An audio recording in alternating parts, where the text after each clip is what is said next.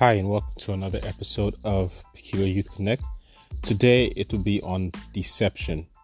You know, the Bible says in the last days that um, Jesus says that we should be careful because decept- there will be a lot of deception going on. And what is truth? How can you identify truth? How do you know the difference between you walking on the narrow path or on the broad path? How do you know you're going through the narrow gate or if you're not going through the broad gate? How can you discern the voice of God? These are things we'll be talking about in this first part on deception. So I pray that this blesses you. Uh, f- please feel free to share. Um, if there's any uh, interference in the beginning, I apologize for that. We are actually um, transitioning to go to an, another platform so that you'll be able to hear clearly. But anyway, I pray this blesses you and God bless. Take care. Bye.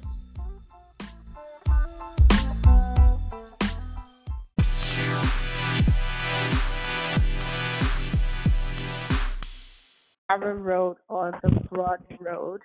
Um, so I just want to refer us back to scripture um, because scripture is the basis of, it's the foundation for our, our gathering every Tuesday night and it's the foundation for our life as Christians.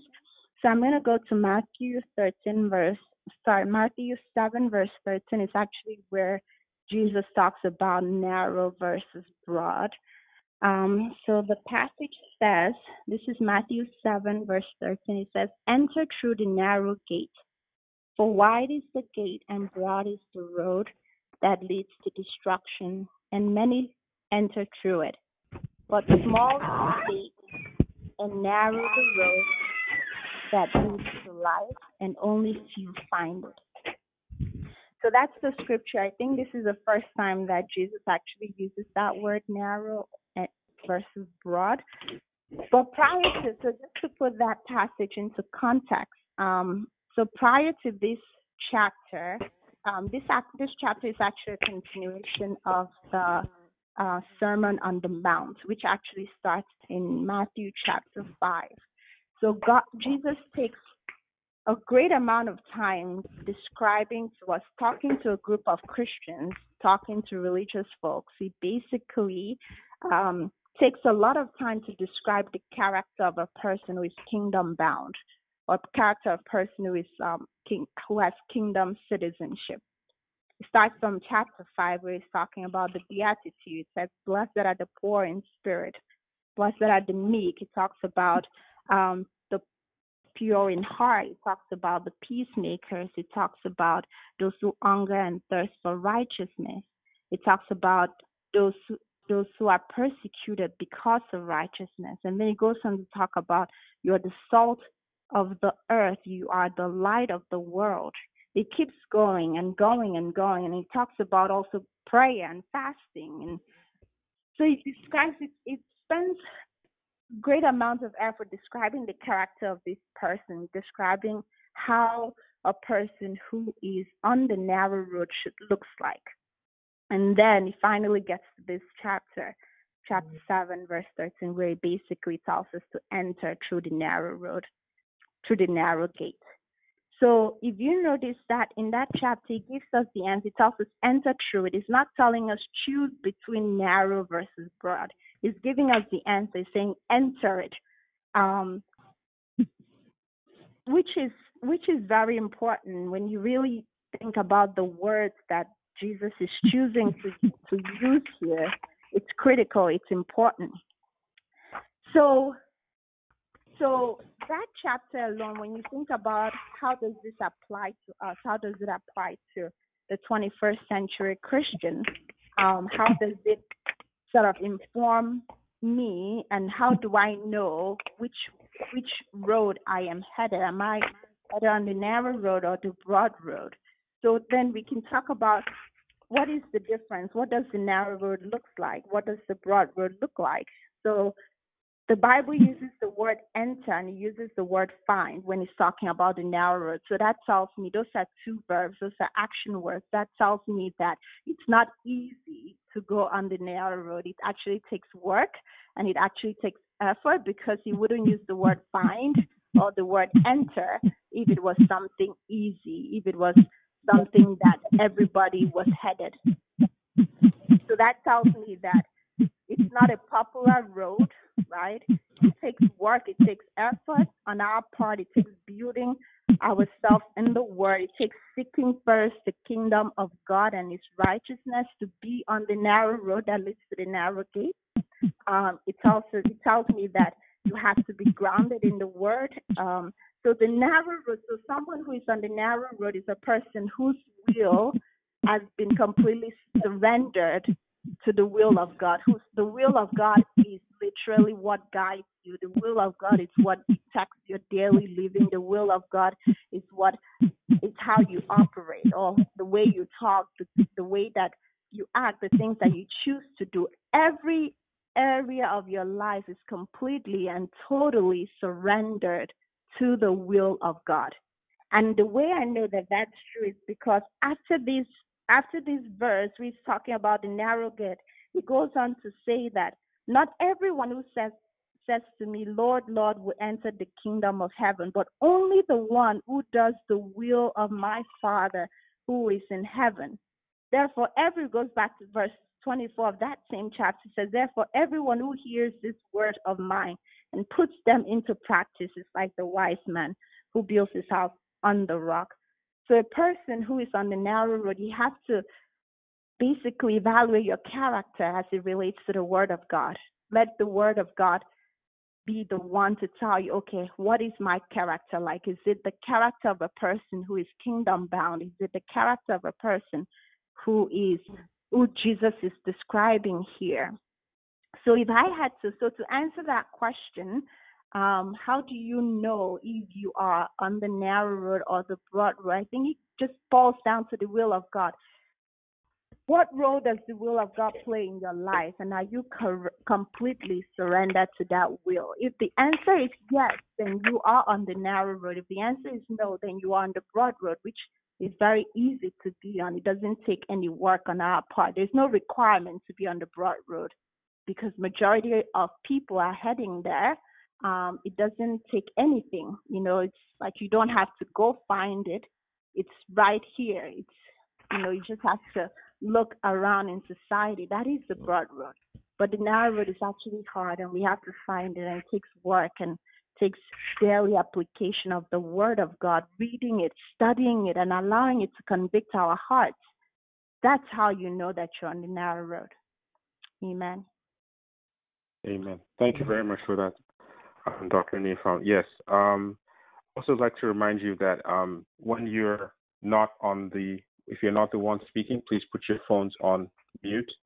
And if, as much as possible, if, um, as much as possible, please make sure that you, the the area that you're on is in a quiet place. But thank you again for that answer.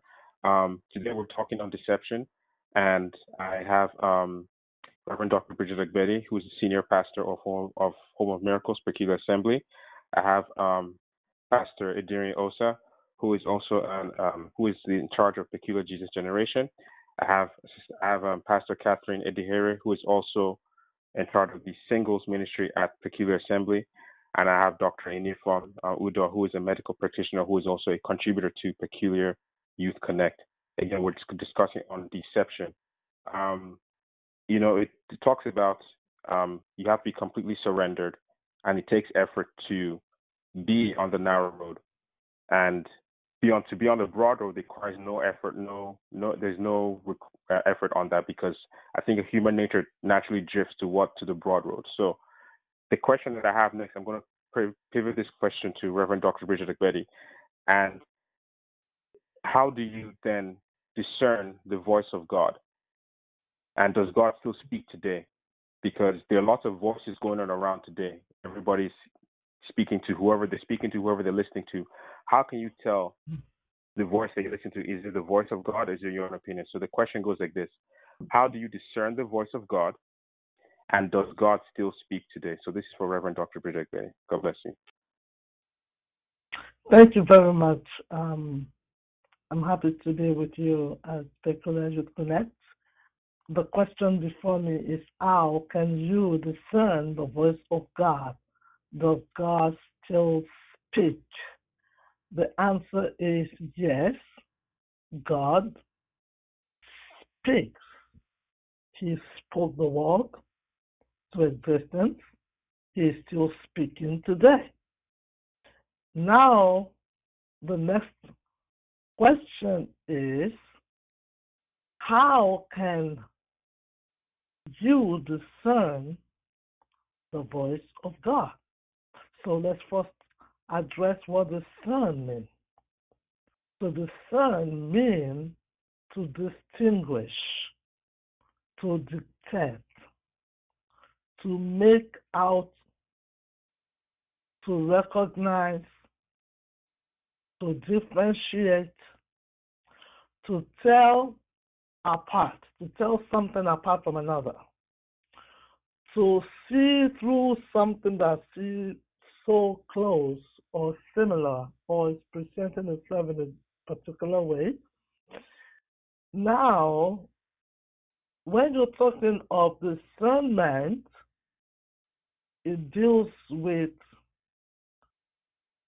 a person in their character or something you have to make decision about. Mm-hmm. So it calls for using another sense that is different from your five senses. What you see may be coming to you in a different way, but actually, what is behind what you see may be completely opposite of what you see. So, discernment is seeing beyond what presents itself to you on the outside.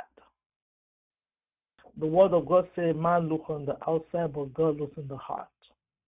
And it says the heart of man is very wicked, desperately wicked, is deceitful, is desperately wicked. We can know it.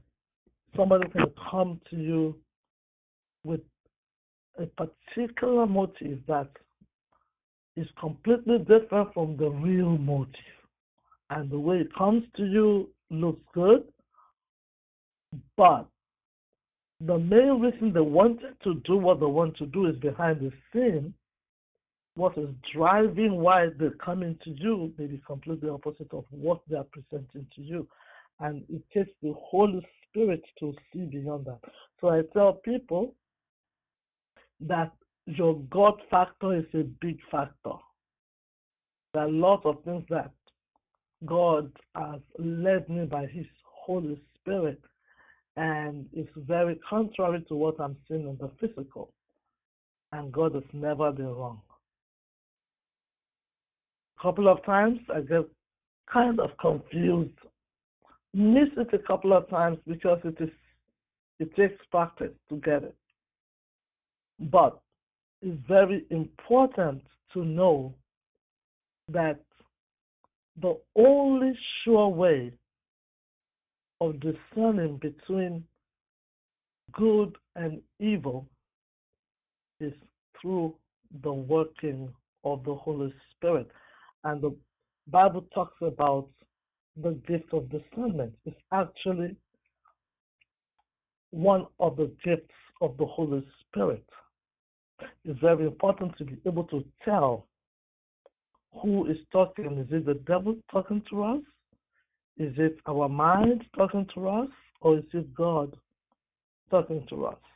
Now, there are things that are very clearly stated in the Bible that we know God's position on that. Okay? We can tell that God says we, we should not kill. So, as a Christian, I don't want anybody to come and ask me the question is it a sin to commit abortion? What do you do to the child? Okay, so we already know what the Bible says on that one. I don't expect somebody to come and say, Is it a sin to steal? We already know what the Bible says. Is it a sin to lie? We already know. So we already know God's, you know, God's position on some things. Oh, is it a sin to have sex before marriage? Is it a sin to commit fornication? Is it a sin to commit adultery? You already know what God says. that one is not what we are talking about. You don't really need discernment when it comes to something that is so clear in the Word of God. It is that which presents itself in a way that is confusing and difficult to separate that we actually need discernment about. For example, how do I know where to work? Okay, God did not say you must work in this company and don't work in that company. God did not say you you must um, work in a place where they're going to pay you this amount of money and not in that other place where the money is not as much. God actually wanted to work in a place where the work is low or the pay is lower. So you don't know. But you need to let God speak to you because God sees tomorrow. God knows your future. God knows the things that will be good. He knows the things that will not work well. So there are things that we need the Holy Spirit to lead us and have discernment to distinguish exactly the things God wants us to do from what we're not supposed to do. Like, how do I know which house to buy, for example? You, you don't see that in the Bible. Clearly defined that you must buy a single family or you must buy in this particular uh, uh, um, city or you must buy in this um, particular neighborhood. No. You made that decision, but now you have to ask God to lead you as to the decision you're going to make. So you, you may be asking God, how do I know which person to marry? How do I know which person to marry? I mean, God is not, I mean, there are basic things that the Lord said, okay, you must not be yoked and all of those things, but He's not going to tell you to marry somebody who's tall, somebody who's short, somebody who's this, somebody who's that. So that is your decision to make. All right? So now there are three main voices. All right? You hear the voice of your mind, your thoughts, your desires, your emotions. You hear the voice of the devil, you hear the voice of God. All right? God speaks through his word. And speaks through people also. But the more sure word of prophecy is the word of God. So that is why we have to know the heart of God concerning issues and allow the Holy Spirit to saturate us with the Word of God as we meditate on the Word of God. Because it is the Word of God that renew our mind. It is the Word of God that brings our flesh to submission. It is the Word of God. A lot of times, my flesh, I was sharing with somebody today, I said, I thank God for the prayer of victory calendar that is given to us in this church because that has helped me through, I mean, through this whole crisis. This year has been, oh my God. And when I saw that it's my month of divine peace, I mean, there have been times that the anger will come from my bosom, from the depth of me, rising up to the top. And the Holy Spirit is peace I give unto you. It's the month of divine peace. Peace in your front, in your back, behind, around. The blessing of God, the peace of God. I say, Lord, I receive your peace. And I go to the Word of God and I meditate on His Word of peace and I receive that peace. What am I saying? The Word of God is the most sure word of prophecy because if we don't allow the Word of God to saturate our mind, we don't have time to study and meditate on the Word of God because the word of God is like the is the fruit of the spirit. Okay, the word of God is like the base. Uh, um, like, that is like the basic information that you need to even make a decision. And anything that is contrary to the word of God as a child of God, you know that that is not the will of God because God will not contradict His word. But as you meditate on the Word of God now, your emotions begin to submit to the Word of God. There are things that I will want to say. There are things I want to do, especially with everything going on around me. And as I go into the presence of God and God speaks to me, sometimes I cry, my, my flesh must submit to the word of God. Why? Because I meditate on his word and I allow his word to dominate my mind. And that is very, very important. Discerning the voice of God can never be separated from meditating on the Word of God. Now, in practical terms, now, how do we translate that? It takes constant practice to master discernment. It takes constant practice. And I'll just read Hebrews chapter 5, verses 8 to 14. And then I'm going to give you the four practical things from the scripture.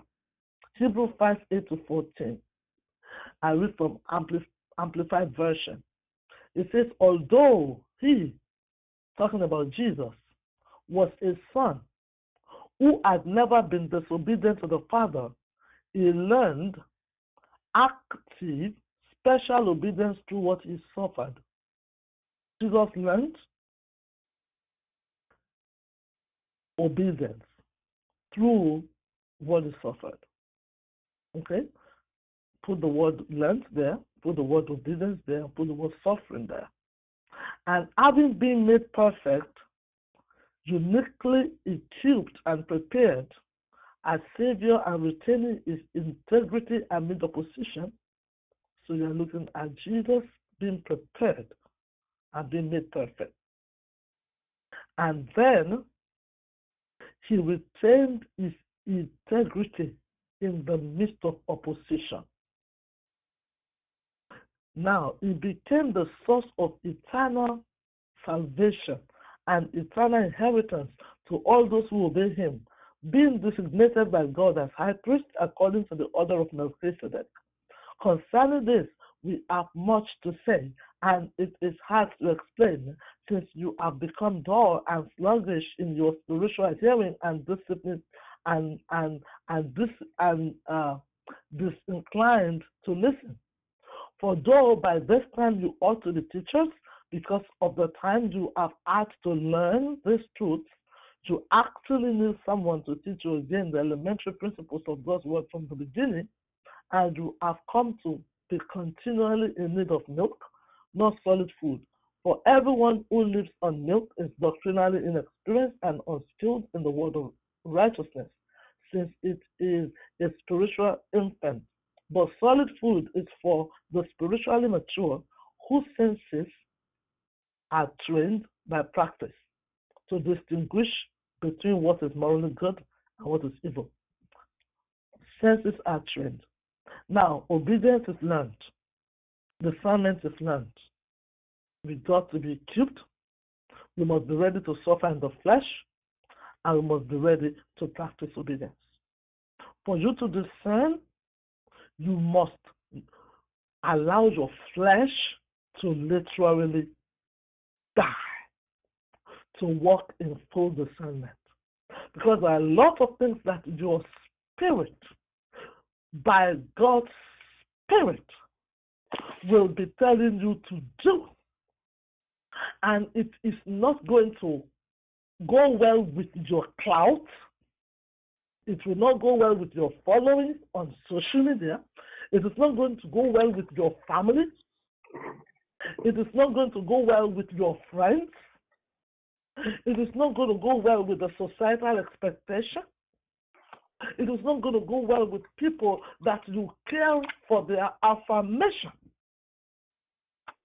So you have to understand that for you to truly discern the voice of God, you must be ready to face the repercussion. Because sometimes God is showing you something that clearly can set you at variance with somebody that is very close to you or somebody that is that you care about. You care about their opinion. You care about their thought they expect you to be on this particular you know path with them.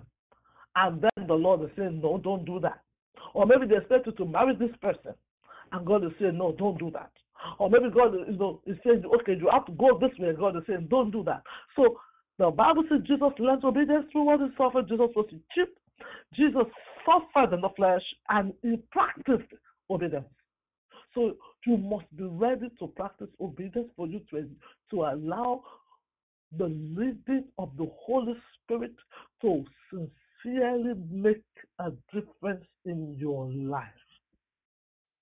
If you are still allowing your flesh and the, what the people feel, what the people care, and all of those things to influence your decision, it will be difficult for you to hear the voice of the Holy Spirit because your flesh is so loud. The expectation of people is so loud in your mind that they drown the voice of the Holy Spirit. My prayer is that the Lord will open our ears to hear what God is speaking. The Lord would open our eyes to see what God is showing. The Lord will open our hearts to understand. And the Lord will give us the willingness to obey. God still speaks. A lot of times our emotion is raging and we cannot hear. Or maybe even if we mistakenly hear it or we hear it, our emotion and our expectation to play into the approval and affirmation of people is so high that it's difficult for us to obey. The Lord give us the grace to obey. In Jesus' name. Amen. Amen. Thank you very much for for that. Um, suffering in the flesh. I think there's a scripture in um, first or second Peter that says, um, "He who has he who has suffered in flesh has ceased from sin."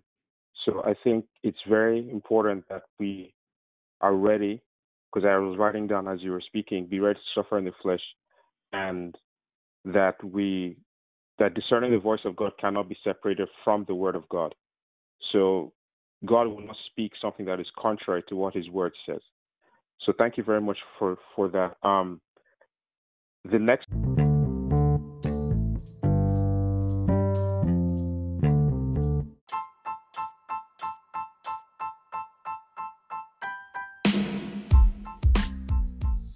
Again, thank you for listening uh, to this first part on deception.